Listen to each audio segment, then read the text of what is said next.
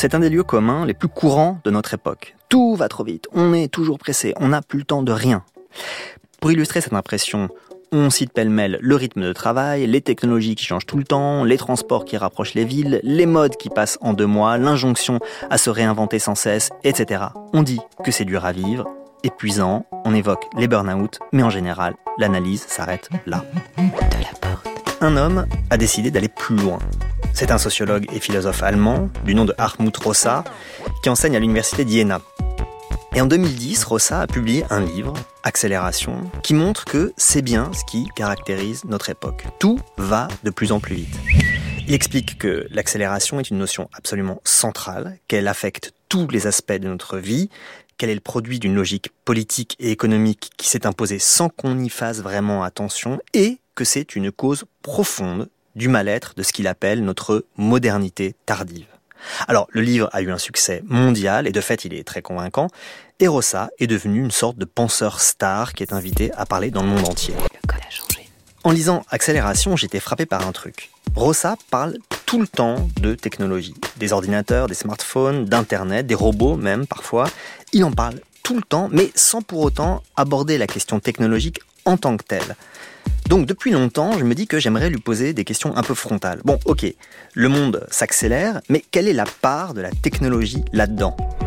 Alors Rossa parle aussi d'aliénation, mais est-ce qu'on peut aller jusqu'à dire que la technologie nous aliène? Et puis, il est très critique de la modernité technologique, Rossa. Mais est-ce que du coup, il ne risque pas de tomber dans une sorte de déploration un peu stérile? Voilà, donc ça fait longtemps que je voudrais lui poser ces questions à Harmut Rossa, sauf que ben on le croise pas tous les jours. Le code a changé. Et puis, au joie, j'ai eu l'occasion de le rencontrer à la manufacture d'idées qui se déroule chaque été à Urigny, près de Mâcon.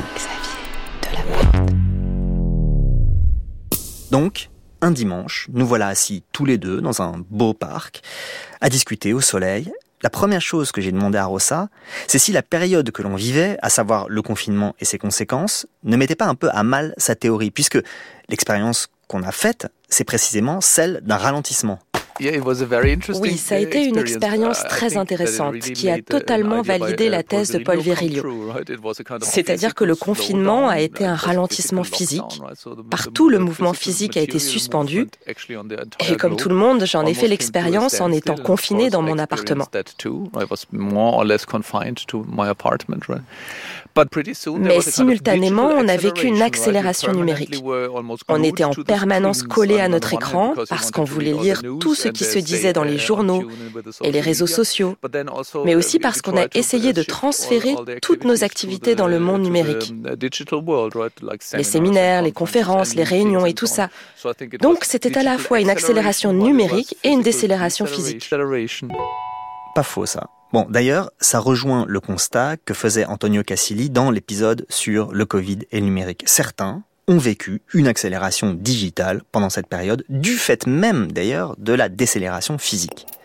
Alors quand Armut Rossa parle de Paul Virilio, il fait référence à la théorie de l'inertie polaire. L'inertie polaire, c'est un livre qui date de 1990, dans lequel Virilio fait une analogie avec une notion de physique un peu compliquée, l'inertie polaire donc, pour expliquer que nous entrons dans une civilisation où en gros on n'a plus besoin de se déplacer pour avoir accès aux choses, donc une époque où il faut même mieux rester confiné chez soi, derrière son ordi, pour être certain que les choses nous arrivent. C'est assez marrant de lire ça dans la période qu'on vit aujourd'hui. Bon bref, si je comprends bien, Rossa ne considère pas que l'épidémie et ses conséquences invalident sa thèse. De toute façon, il le dit bien dans ses livres, à ça, tout n'accélère pas en continu dans notre monde. Il y a des pauses et il y a même des choses qui n'accélèrent pas du tout. Bref, depuis quelques mois, on vit un ralentissement physique, mais il continue d'y avoir une forme d'accélération via le numérique. Ok. Bon, là, il faut entrer dans le dur. Quelle est pour lui la part de la technologie dans ce phénomène? Il va de soi que la technologie n'est pas la force principale qui produit l'accélération que nous ressentons. Ma thèse est qu'il y a trois grandes forces d'accélération. La première est l'accélération technique. La deuxième est le changement social. Et la troisième est l'accélération du rythme de vie. Et dans ces trois domaines, la technologie est à l'œuvre. Bien sûr, la numérisation accélère les processus de communication. Elle remplace même même des moyens de transport en vous évitant de vous déplacer. Et elle accélère évidemment la production. Mais elle accélère aussi le changement social, nos pratiques, la manière dont nous faisons les choses, dont nous vivons, travaillons, jouons, dont nous aimons même est changé par la technologie. Et bien sûr, elle a sa part dans l'accélération du rythme de vie. Parce que je peux faire des conférences ou visiter cinq lieux différents en deux heures, juste via mon écran. Donc, la technologie est une force qui pousse uh, aujourd'hui à l'accélération. D'accord. La techno est une force parmi d'autres. En écoutant Armut Rossa, je pense d'ailleurs à un article que j'avais lu il y a quelques années. Une chercheuse en littérature française de l'université de Stanford aux États-Unis y expliquait qu'au milieu du XVIIIe siècle, en France, on trouvait dans les écrits qu'on a conservés une déploration récurrente. Les gens, et je crois d'ailleurs que Voltaire en faisait partie, disaient recevoir trop de courriers et passer trop de temps à le lire et à y répondre, et donc avoir de moins en moins de temps pour le reste. Et cette impression d'ailleurs, elle avait une cause la Poste s'est mise, au milieu du XVIIIe siècle en France, à ne plus transporter seulement le courrier administratif, le courrier du roi, mais elle s'est ouverte au transport du courrier privé. Et de fait, les gens se sont mis à recevoir plus de lettres. Alors, je repense à cette histoire parce qu'elle accrédite l'idée de Rossa. C'est-à-dire que la technologie participe à notre impression d'accélération, mais elle n'en est pas la seule cause. La preuve, on a pu ressentir cette impression au milieu du XVIIIe siècle en France, sans que la techno ait grand-chose à voir là-dedans. Mais bon, elle a indéniablement un rôle, et un rôle important. Peut-être même un rôle spécifique. Alors j'aimerais que Armut Rossa me précise lequel. La technologie est un outil, elle est la réponse à un problème. Ça se vérifie historiquement. Uh, la technologie a répondu au besoin d'accélérer les choses et ce désir d'accélération, je pense qu'il a beaucoup à voir avec le capitalisme. Quand le temps est devenu de l'argent, on a cherché le moyen de faire les choses plus vite. C'est comme ça qu'on a inventé par exemple de nouveaux moyens de transport, comme le chemin de fer. Même la montre mécanique relève de cette logique. Elle est le produit d'un changement dans la perception du temps, dans le sens que prenait le temps quand il est devenu nécessaire de le mesurer pour synchroniser nos activités. Donc ce n'est pas la technologie qui arrive d'abord et produit le changement social, c'est tout l'inverse. Ok, mais est-ce que pour autant on peut dire que la technologie est neutre? Qu'elle ne produit aucun effet par elle-même? Certains défendent cette idée hein, et expliquent que si la technologie nous fait parfois du mal, ce n'est que notre faute, que tout n'est question que d'usage. Alors moi, j'ai l'impression qu'on est un peu revenu quand même de cette idée de la neutralité technologique et je demande à Harmut Rossa ce qu'il en pense lui. Bien sûr, elle est devenue un système de rétroaction. Oh, Regardez par exemple, comme beaucoup de gens ont dit, uh, je n'aurai jamais de smartphone, je n'en veux pas, je n'en ai pas besoin. Tôt ou tard, ils finissent par en acheter un. Et le justifient en disant, je suis en mesure de décider quand il m'est utile. Je suis souverain dans mon usage. Puis les choses se retournent et ce n'est plus eux qui décident quand utiliser la machine, mais c'est la machine, la technologie qui dicte des usages et une nouvelle forme de vie. La machine devient le sujet, elle a sa propre logique qui va parfois même à l'encontre de nos intentions. Nous ne sommes pas aussi autonomes que nous le pensons et la technologie peut devenir un moteur en soi. Ah ok. Donc, Rossa ne dit pas que la technologie est bonne ou mauvaise en elle-même. Il ne dit même pas qu'elle est à la fois remède et poison, comme euh, le disait le regretté Bernard Stiegler. Il dit qu'elle nous sert à accélérer le monde, qu'elle est d'abord un simple outil dans cette logique d'accélération, mais que très vite, cet outil nous échappe. Il acquiert une sorte de logique propre qui s'impose à nous en retour. Mais avant de lui demander quelle est cette logique propre, je voudrais revenir à cette question de l'accélération. Parce que si on est d'accord qu'il y a accélération, et que nous en souffrons, ça voudrait dire que nous sommes comme en décalage avec ce qui serait le bon rythme, notre rythme normal, notre rythme naturel. Et donc j'aimerais bien que Harmut Rossa m'explique comment il définit ce que serait un bon rythme de vie. Je pense qu'il est faux de penser qu'il y a une temporalité naturelle et que nous vivons dans une mauvaise temporalité.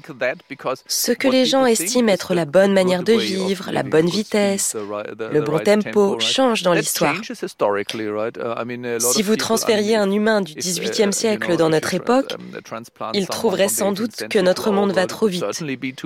Mais notre monde est sans doute trop long pour quelqu'un qui vivra au XXIVe siècle. Donc je pense que le problème n'est pas la vitesse en elle-même, mais l'accélération l'accélération. Le fait que nous n'allions jamais assez vite. Nous n'avons jamais assez de temps. Ma théorie est que c'est la constante pression temporelle qui change la manière dont nous vivons et travaillons. Car cela nous empêche d'entrer vraiment en résonance avec les choses, de nous ouvrir aux choses. Nous devons rester constamment concentrés sur le résultat, être efficace, optimiser. C'est ça le problème. C'est intéressant cette distinction entre le tempo de la vie et son accélération. C'est vrai que le problème, c'est pas la vitesse en elle-même, mais c'est qu'elle augmente. Rossa, il explique souvent que ce qui change aujourd'hui, c'est que la vitesse augmente pendant le temps d'une vie. C'est-à-dire que les gens ont l'impression qu'ils ont de plus en plus de choses à faire, mais aussi qu'ils comprennent de moins en moins le monde, qu'ils n'arrivent pas à suivre. C'est ça pour Rossa qui caractérise notre modernité. Alors là, je me pose euh, la question qui est la suivante. Est-ce que cette sensation est propre à notre époque?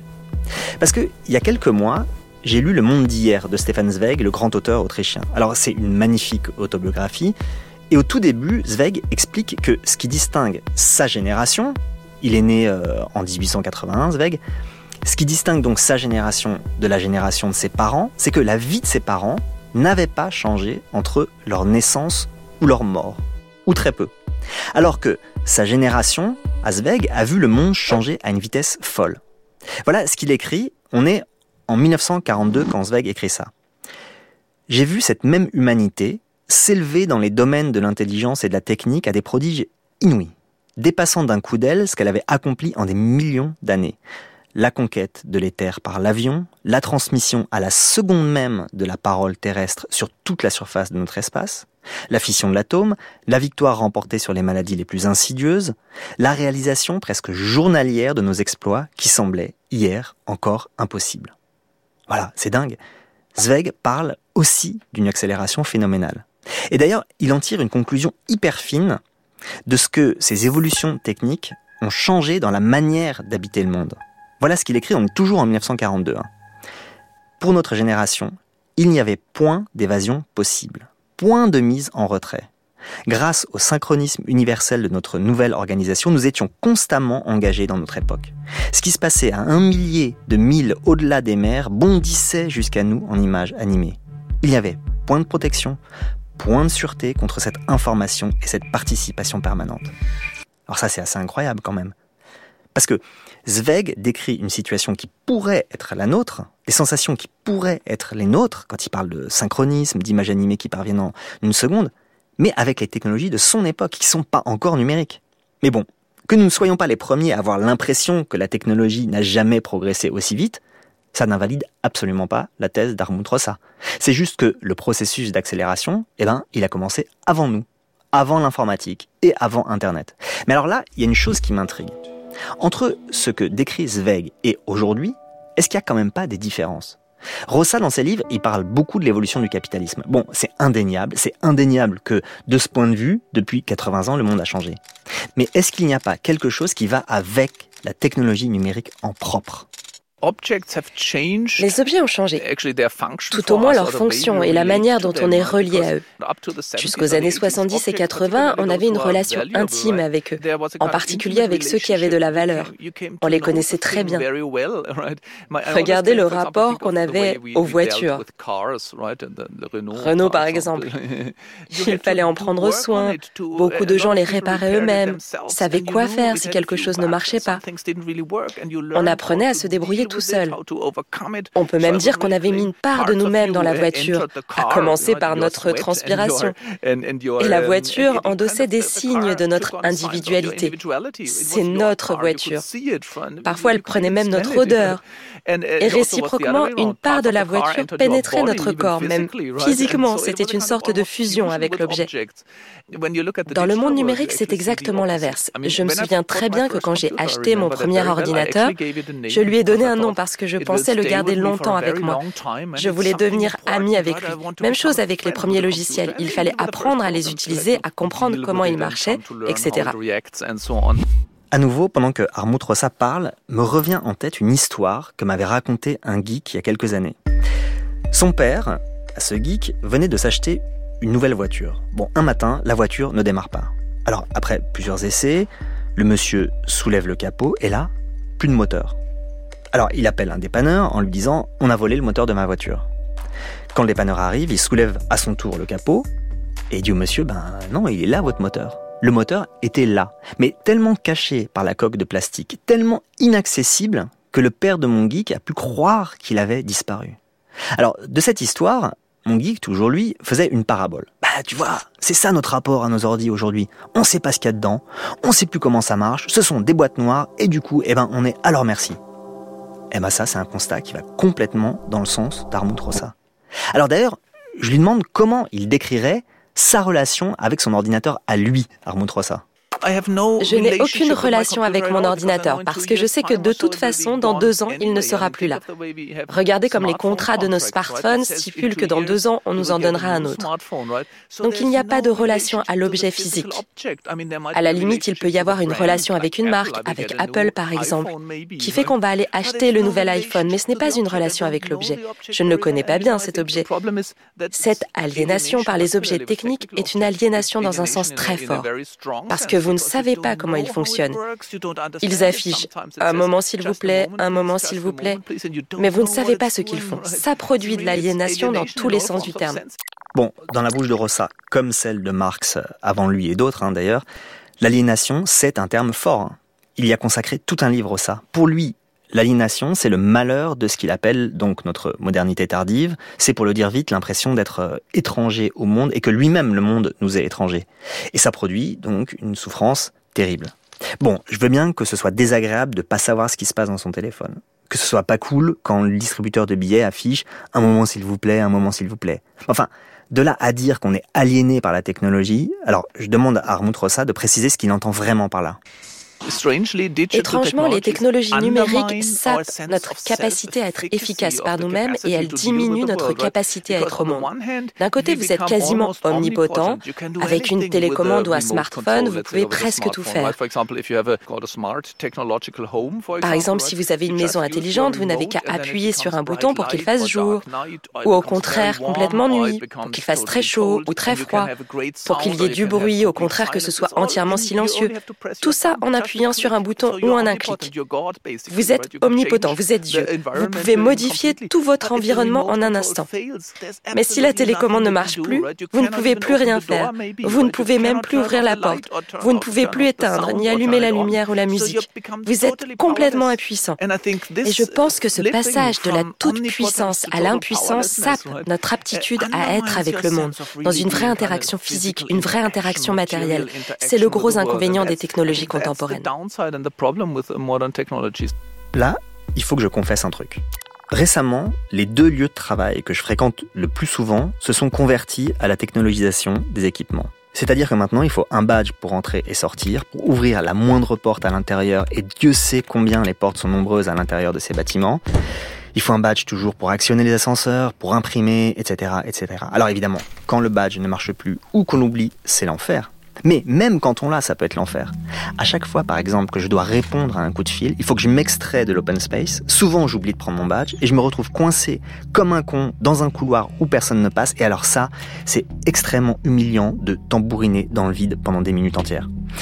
On pourrait parler aussi des ascenseurs programmés qui tout à coup décident de ne pas s'arrêter au bon étage. Alors là, c'est carrément flippant. Donc, Rossa a raison. Dans ces moments-là, c'est vraiment un sentiment d'impuissance absolue qui s'empare de nous. La confession est la suivante. C'est en train de me rendre hyper technophobe, voire carrément ludite. J'ai envie de foutre un coup de pied dans tous ces trucs, comme l'ont fait les partisans du général Ludd dans l'Angleterre du XVIIIe siècle quand sont arrivées les premières machines à tisser. J'ai envie de péter l'écran sur lequel il faut commander l'ascenseur parce qu'il faut appuyer 15 fois dessus. En fait, en fait, je ne comprends pas du tout la raison de tout ça. Ou alors, je ne vois que des mauvaises raisons. Sécurité, économie des coûts humains, flicage des salariés. Et je me mets à regretter le vigile revêche, mais qu'à force on pouvait apprivoiser. Et qui, un jour où on avait oublié le badge, nous laissait passer avec euh, un air à la fois bougon et bon prince. Parce qu'un tourniquet électronique n'aura jamais un air bougon et bon prince. Et ça donne envie de pleurer. De pleurer le monde d'antan, tellement moins froid, tellement plus humain. Dans ces moments, je me fais peur. La nostalgie vaguement réac n'est pas loin, le rejet en bloc de toute modernité technologique pointe à l'horizon, et je me dis que je vais mal finir. Donc je demande à Armut Rossa comment il fait, lui, pour être critique des technos, très critique parfois, hein, sans tomber dans la technophobie primaire. Je ne veux surtout pas devenir un pessimiste culturel qui passe son temps à dire que tout va de mal en pis. À ces moments-là, je me dis que si j'avais vécu dans la Grèce antique, j'aurais sans doute été contre l'invention de l'écriture. Oui, j'aurais dit. Regardez, on est tous assis autour du feu en train de se raconter des histoires et les histoires sont à chaque fois différentes. On les adapte à notre situation et à notre environnement. C'est une activité que l'on fait en commun, qui nous fait vibrer ensemble. Alors que quand on lit un livre, le livre est toujours le même, il n'a plus rien à voir avec moi et je le lis tout seul dans mon coin, donc je suis totalement contre l'écriture. Voilà, je pense que c'est un avertissement très fort, ne pas être un pessimiste culturel, mais ça n'empêche pas d'observer ce que les choses nous font. J'avoue que j'aime assez cette technique. Donc, à chaque fois qu'on a un accès de technophobie, se dire est-ce que si j'avais vécu dans l'Antiquité, ce genre de raisonnement m'aurait amené à être contre l'écriture? Sachant que même si l'humanité a sans doute perdu en quittant la culture orale, enfin pour la partie de l'humanité qui a quitté la culture orale, on ne peut pas dire qu'elle n'ait rien gagné avec l'écrit quand même. Je vais l'essayer la prochaine fois que je serai coincé entre deux portes parce que j'ai oublié mon badge. Mais du coup, j'ai besoin de quelque chose. Si Armut Rossa dit ne pas vouloir être un pessimiste culturel, moi, j'ai besoin de savoir ce qui le rend optimiste dans les technologies. On pourrait envisager un jour un monde, c'est une possibilité parmi d'autres, où se développe quelque chose comme un sujet global. Si on y pense, tous les smartphones, les applications sont en train de devenir, pour ainsi dire, des cellules nerveuses, des connexions neuronales. Donc pourrait se développer une sorte de sensibilité globale, une sorte de conscience globale. C'est tout à fait possible, et ce serait bien si ça se produisait. Là, j'avoue, je vois pas très bien ce qu'il veut dire, Armand Rossa, mais pourquoi pas si ça l'enthousiasme. Le code a changé. Bon, en attendant que se développe une sensibilité globale, il faut quand même revenir sur un truc qu'il a dit tout à l'heure en passant, mais qui est très important. Il a dit, Armand Rossa, que cette accélération que nous subissions, accélération donc dont la technologie est partie prenante, nous empêchait d'entrer en résonance avec le monde. Alors, je voudrais qu'il m'explique ce qu'il entend par ce mot-là, résonance. Ce qui nous meut, c'est le désir de rendre le monde d'un côté contrôlable, mais surtout accessible. On veut voir ce qu'il y a. Par exemple, on envoie des satellites dans l'espace parce qu'on veut voir à quoi ça ressemble. Mais une fois qu'on a vu, évidemment, on veut y aller. C'est tout l'enjeu du tourisme. Un jour, j'irai en Amazonie ou ailleurs. On veut avoir accès au monde pour le contrôler et l'utiliser. En fait, on veut qu'il soit disponible. On pense vraiment que c'est ça, une bonne vie. C'est la raison pour laquelle on veut gagner de l'argent, par exemple. L'argent vous ouvre le monde. Si vous êtes riche, vous pouvez aller partout, habiter où vous voulez, aller aux meilleurs concerts. C'est ce désir qui nous meut. Mais en faisant ça, je pense qu'on confond la fin et les moyens. Parce qu'on passe notre temps à chercher des moyens d'augmenter l'horizon de ce qui est disponible. Alors que ce dont nous avons vraiment besoin en tant qu'être humain, ce que nous voulons vraiment, même si nous l'avons peut-être oublié, c'est vivre l'expérience de ce que j'appelle la résonance, c'est-à-dire être touché par quelque chose, être vraiment ému, et ensuite transformé par une expérience qui est tout sauf passive. Nous en faisons quelque chose. Bon, on l'a compris, la résonance, c'est un concept central chez Armut Rossa. D'ailleurs, il lui a consacré un énorme livre en 2018. La résonance, c'est ce que nous recherchons tous, sans même le savoir. C'est, pour le dire vite, la bonne manière d'être en relation avec le monde, hein, selon Rossa. C'est une expérience où nous avons l'impression que le monde nous dit quelque chose, que nous sommes changés par lui. Bon, ok. Rossa sous-entend souvent que la technologie serait un obstacle au fait d'entrer en résonance avec le monde. Alors, J'avoue que je ne comprends pas bien pourquoi, et j'ai besoin que Rossa me donne un exemple. Beaucoup de gens entrent fortement en résonance avec la musique. Ils ont fait cette expérience que parfois il y a une mélodie, une chanson ou une symphonie qui nous émeut de manière existentielle. C'est ce que nous recherchons tous. Et donc nous nous sommes donné les moyens de vivre cette expérience. Au XVIIIe siècle, la seule possibilité était d'aller à un concert, d'écouter le morceau une fois et d'attendre cinq ans si on voulait l'entendre à nouveau. Puis on a inventé le vinyle et beaucoup ont pu expérimenter la résonance. Maintenant, je peux transporter cette musique chez moi. Je peux l'écouter comme j'ai envie, où j'ai envie et être ému. Ensuite, avec les CD, les gens ont pu constituer des collections, des milliers de CD qu'ils pouvaient écouter quand ils voulaient. Et enfin est arrivé Spotify. Et Spotify a, je pense, poussé cette logique encore plus loin. Parce que maintenant, j'ai accès à 10 millions de morceaux, 10 millions de titres musicaux à ma disposition. Donc le spectre de ce que je peux écouter est incroyable. Ce qui est intéressant, c'est que je ne m'approprie pas un morceau de musique en particulier. J'ai juste accès à 10 millions de morceaux, mais ça ne signifie pas que j'ai une expérience plus intense de la résonance. Ma théorie est que ça rend plus improbable de vivre cette expérience intense, parce que maintenant j'ai accès à 10 millions de morceaux qui se ressemblent.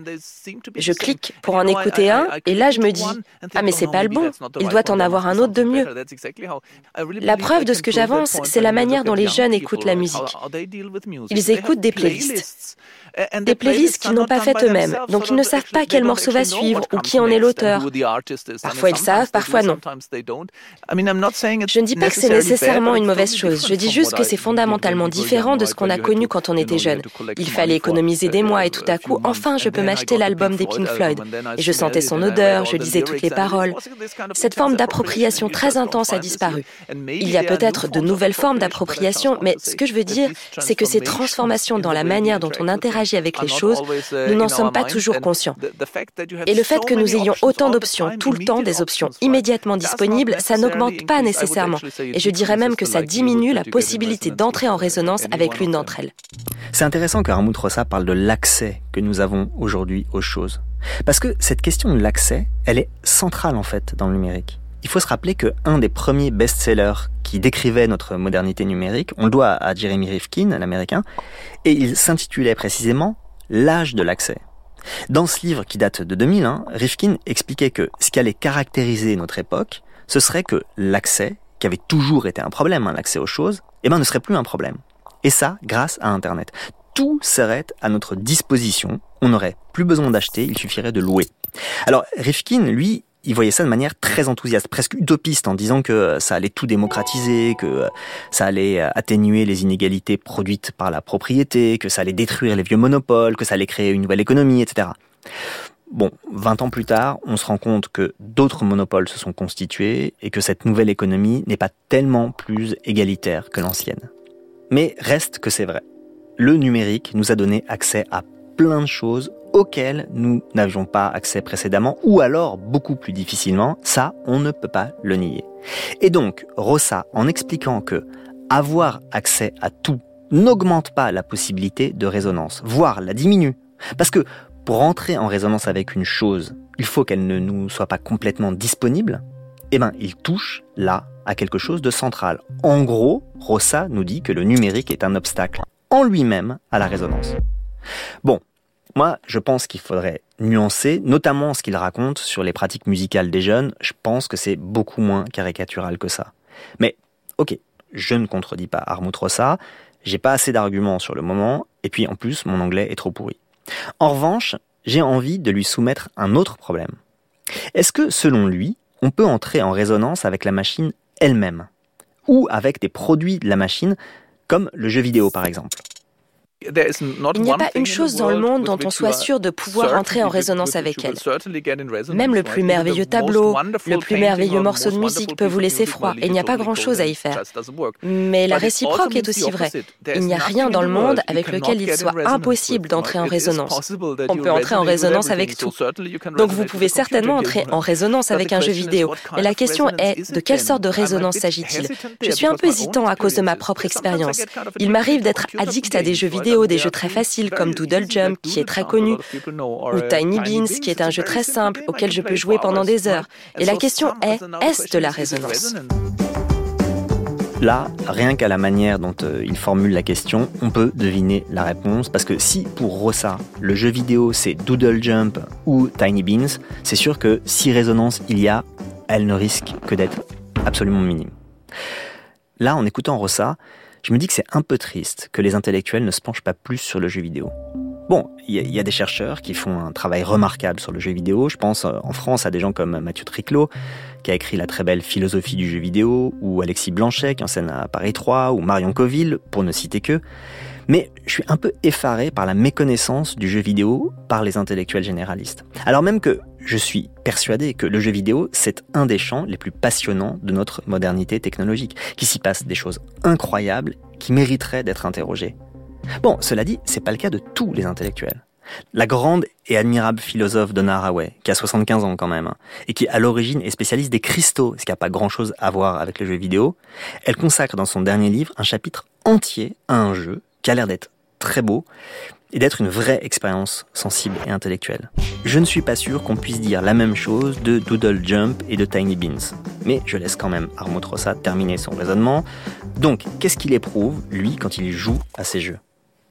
D'une certaine manière, j'aime ça. Je peux même développer une certaine passion.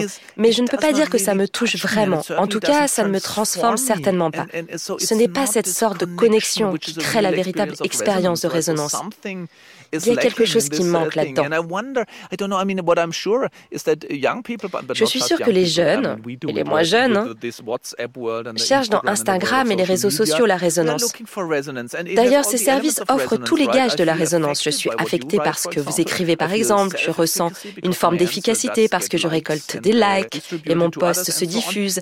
Ça a tous les airs de la résonance, mais je me demande si c'est vraiment une expérience de la résonance, qui est toujours un excès, qui me touche, me transforme, je pense que très souvent ce n'est pas vraiment de la résonance, mais une simulation de résonance qui suit une logique de quantification qui n'existe pas dans la vraie expérience. Dans le monde des réseaux sociaux, il y a toujours l'idée d'avoir plus de likes ou plus de followers. Et je pense que beaucoup d'interactions que nous avons dans ou avec les technologies sont plus une simulation de résonance qu'une résonance véritable. Ok, une simulation. D'accord. Là, on touche à un autre point essentiel. Parce qu'une manière de définir le monde informatique, c'est de considérer qu'il ne produit que des simulations. L'informatique simule tout. C'est sa caractéristique majeure. Et aussi c'est sa force. Bon, je m'explique. Prenons la différence entre une photo argentique et une photo numérique. Une photo argentique, c'est, pour le dire un peu vulgairement, hein, une reproduction du réel par l'intermédiaire d'une lumière qui a été saisie par la pellicule. On peut dire donc qu'il y a un rapport matériel entre ce que l'appareil a saisi et la photo. Il y a eu comme un échange de lumière.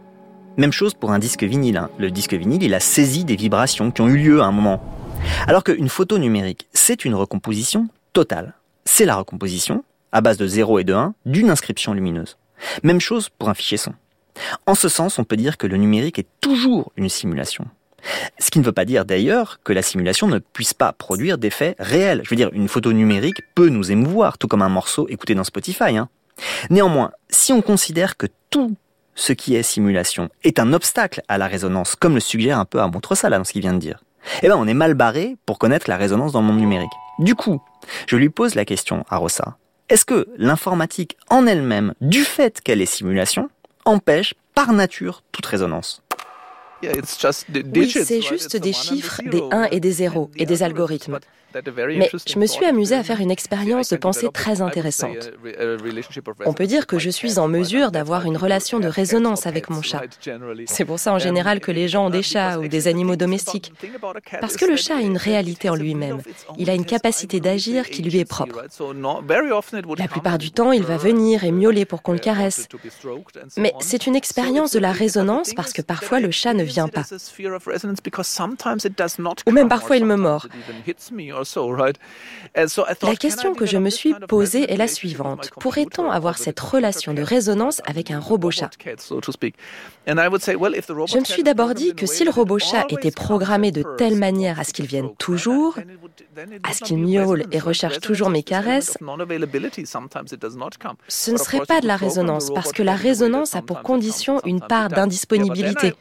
Le vrai chat, lui, parfois ne vient pas. On pourrait alors programmer le robot de telle manière à ce que parfois il vienne et parfois il ne vienne pas. Mais à ce moment-là, je saurais que c'est une question de pur hasard. Et je ne développerai pas une relation intime avec lui. Je n'aurais aucune volonté de comprendre le chat, ce qui le perturbe. Je me suis dit, ok, mais il pourrait y avoir une intelligence artificielle qui réagisse à moi. Et la venue du chat dépendrait de mon humeur ou de mes gestes. Est-ce que ce serait une vraie résonance? Je ne pense pas.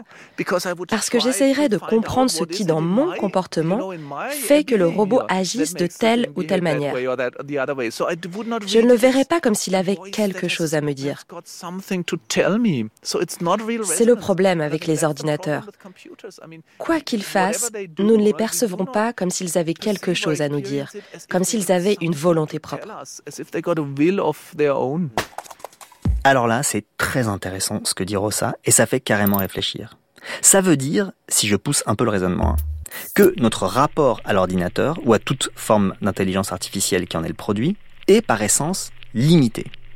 Ça veut dire qu'on ne pourra pas connaître de rapport profond, de rapport complètement satisfaisant, voire amoureux avec une machine, quelle que soit sa forme, parce que se pose toujours la question de son autonomie, de son mobile, de la manière dont elle a été programmée. En gros, elle n'a pas l'indisponibilité suffisante. Elle n'est que simulation d'indisponibilité. C'est intéressant ça. C'est marrant parce que Rossa, là, il formule exactement le malaise que j'avais ressenti en voyant Her, le film de Spike Jones, là, qui date de 2013, où un homme tombe amoureux de l'intelligence artificielle qui lui parle dans son téléphone. Bonjour, je suis là. Salut. Salut, je suis Samantha.